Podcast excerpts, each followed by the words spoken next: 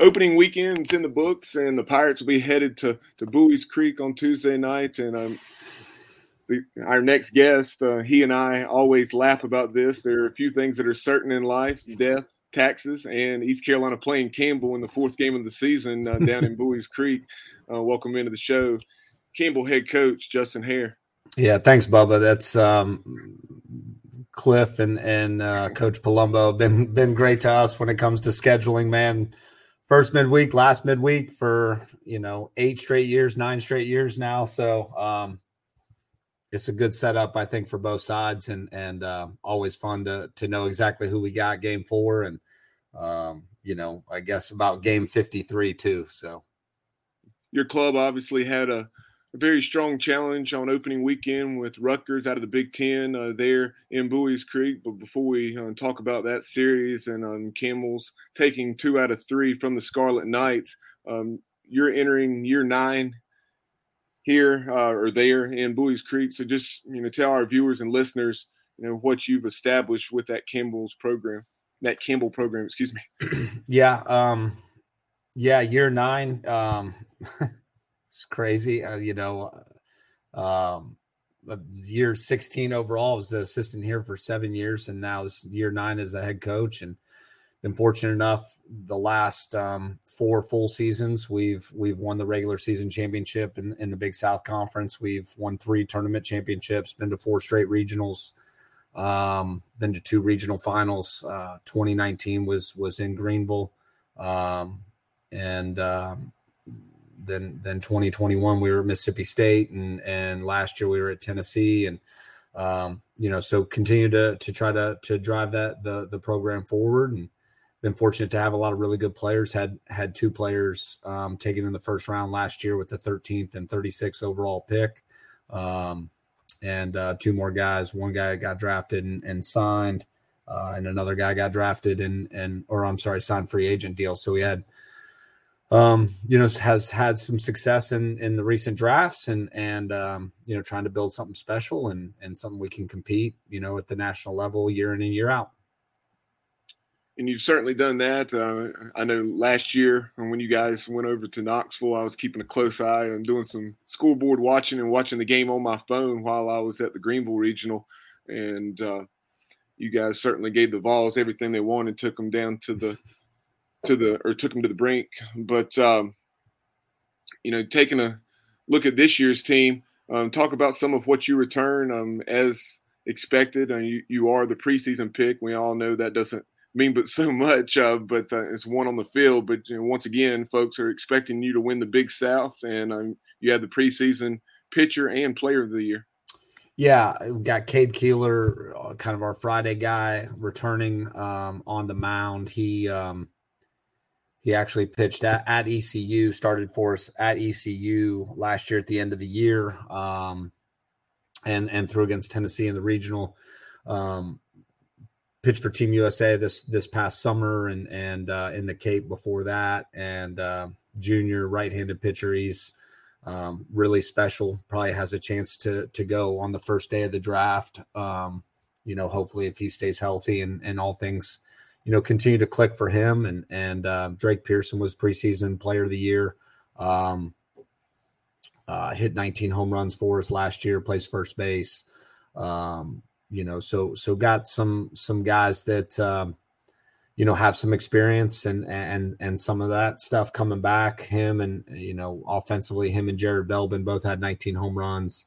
Um, Tyler Halstead hit 375 or something like that for us last year, and so got you know four or five guys that that in our lineup that have kind of been through the fire and and and kind of understand that. We got you know a lot of guys on the mound. I think we got 14, 13 or 14 returning pitchers and some guys that have had different roles for us that'll have different roles for us this year. Um, brought in some some guys, some new guys that I think will be very good for us. So you know, between, you know, Cade Keeler and, and Ty Cummings and Aaron Rund and some of those guys that, you know, are familiar names for our fan base, you know, within our pitching staff you know, we'll mix in some new guys, Hunter Lloyd, and and which is a transfer from East Tennessee State. Ernie Day um, threw really well for us yesterday. Chance D'Aquila um, was was really really good for us. Junior college transfer um, was really good for us on Saturday. So it's a good mix of of new and old, um, and and some some guys that have been through the fire and, and have some really good experience. So looking forward to those guys being able to um, carry us and and kind of set the tone for us early and often. Part of continuing to advance the program is putting together such a challenging uh, non-conference schedule. Clearly, there's no shortage of regional opponents um, with the likes of East Carolina, North Carolina, NC State, uh, Duke, etc., uh, to pick from. But then uh, you, you also uh, are bringing in opponents for three game series, uh, like the Rutgers Scarlet Knights, who were 44 and 15 a season ago. So, just talk about your philosophy there um, as you continue to seek to get this program to a super regional and beyond. Yeah, uh, you know, again, I think you know th- there's there's a couple of there's a couple of pieces of that that that I think are really important when it comes to scheduling. One, you know, East Carolina's in in the American, and it's probably one of the top four, five, six conferences. Um, strength, you know, strength of of schedule from a conference standpoint. We're not fortunate enough to to have those opportunities in conference. Our, our conference is what it is. There's there's very good teams, but sometimes that RPI and strength of schedule is not not great. So it doesn't set us up for a ton of success where we can build, you know, a high RPI and and strength of schedule. So we need to make sure we do a very good job in our non-conference scheduling, um, where where we can challenge ourselves and and when we have good years, we can be in that conversation um, to be an at-large bid to get into the NCAA tournament because you know we we don't want to you know we just don't want to leave anything to chance, right? And and so um, it's really hard to earn an at-large bid. Uh, it's certainly harder even as a mid-major, and so developing a um, uh, a, reputation for being able to to play anybody anywhere at any time kind of is is really important, and and being able the the portion of the, our schedule that we control really needs to challenge us and, and set us up for when we do have good clubs and and and and good teams we have an opportunity to be in that conversation. But then I think the other piece is, um, you know, that that we want to make sure that that we're playing the best teams in the country, that we're that we're challenging ourselves in, in different environments, uh, different stadiums, teams out of different big conferences, and and and all those sorts of things. Because one, it makes us better as a program and as a team, but two, it also gives our guys confidence that you know, it, you know, for, for us to get to Omaha, we're going to have to run through a regional at, at in Greenville or Knoxville or, or Starkville or or Fullerton or or Stanford or, or somewhere with a with a with a name brand name uh, attached to it, and and so, you know, our guys need to be used to playing in those atmospheres against those type of teams, so that you know, it, hey, this is just like any other Tuesday night game. This is just like any other environment that we've been in um, all year, and and and I think consistent scheduling like that over the course of time has really benefited us um, and put us in a position to to be successful both in and out of conference um, and allowed us, you know, to to be an at-large bid for the first time in school history in 2021 and um, you know be in that conversation you know should should one weekend at a conference tournament at the end of may not go the way we want it to as i mentioned in the open uh, you guys took two out of three from rutgers um, winning 11 to 5 in the opener 10 to nothing in game two before falling 16 to three uh, in the series finale. Uh, so, um, what were some of the things that you saw uh, going through all three phases of the game on opening weekend? Yeah, Friday and Saturday, I thought we, you know, we we kind of executed in in all three facets. We we did a good job of being able to control the strike zone against a, a guy that their Friday guy is really good, has really really good stuff, kind of a sidearm guy with it's 93 to 97 and with a slider and a little cutter and and we were did a good job of being able to control the zone um, on him and, and get him out after two and and get into the bullpen a little bit. We pitched it really well. Cade Keeler punched out eight, I think, in five innings and and gave up two earned.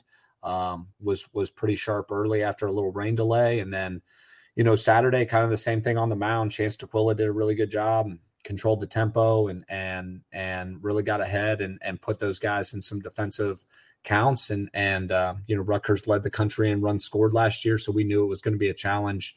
Um, you know, from a pitching and defense standpoint, because they can really score and, and they've got some really nice players.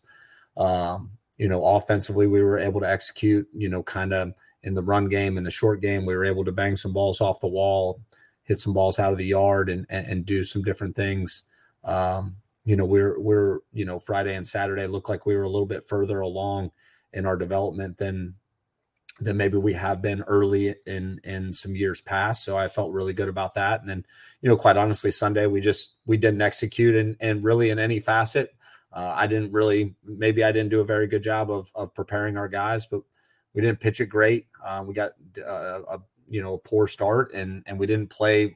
We didn't help ourselves out defensively. We had two errors, which um, was our first two errors of the year. We dropped the fly ball in center field and you know, we but we made probably four or five other you know mental mistakes that that kind of set them up to to create some innings, and then you know offensively we left guys on. We didn't you know short game like like we're capable of doing. We had twelve guys left on base and had some opportunities in the middle to kind of get back into the game and get some momentum that we didn't do. And so, you know, we'll we'll practice again today and and uh, address some of those things and learn from our mistakes, learn from the things that we did well, and try to make sure we're ready for Tuesday night a few minutes ago, you referenced some of those familiar faces that we've seen uh, so much production from already, but um, you've continued to recruit at a higher and higher level as this program has grown. And uh, with that being the case, you know, who are some guys that are to new that are new to the Campbell program that we uh, may uh, be a little surprised from on Tuesday night, or you know, continuing on throughout the season?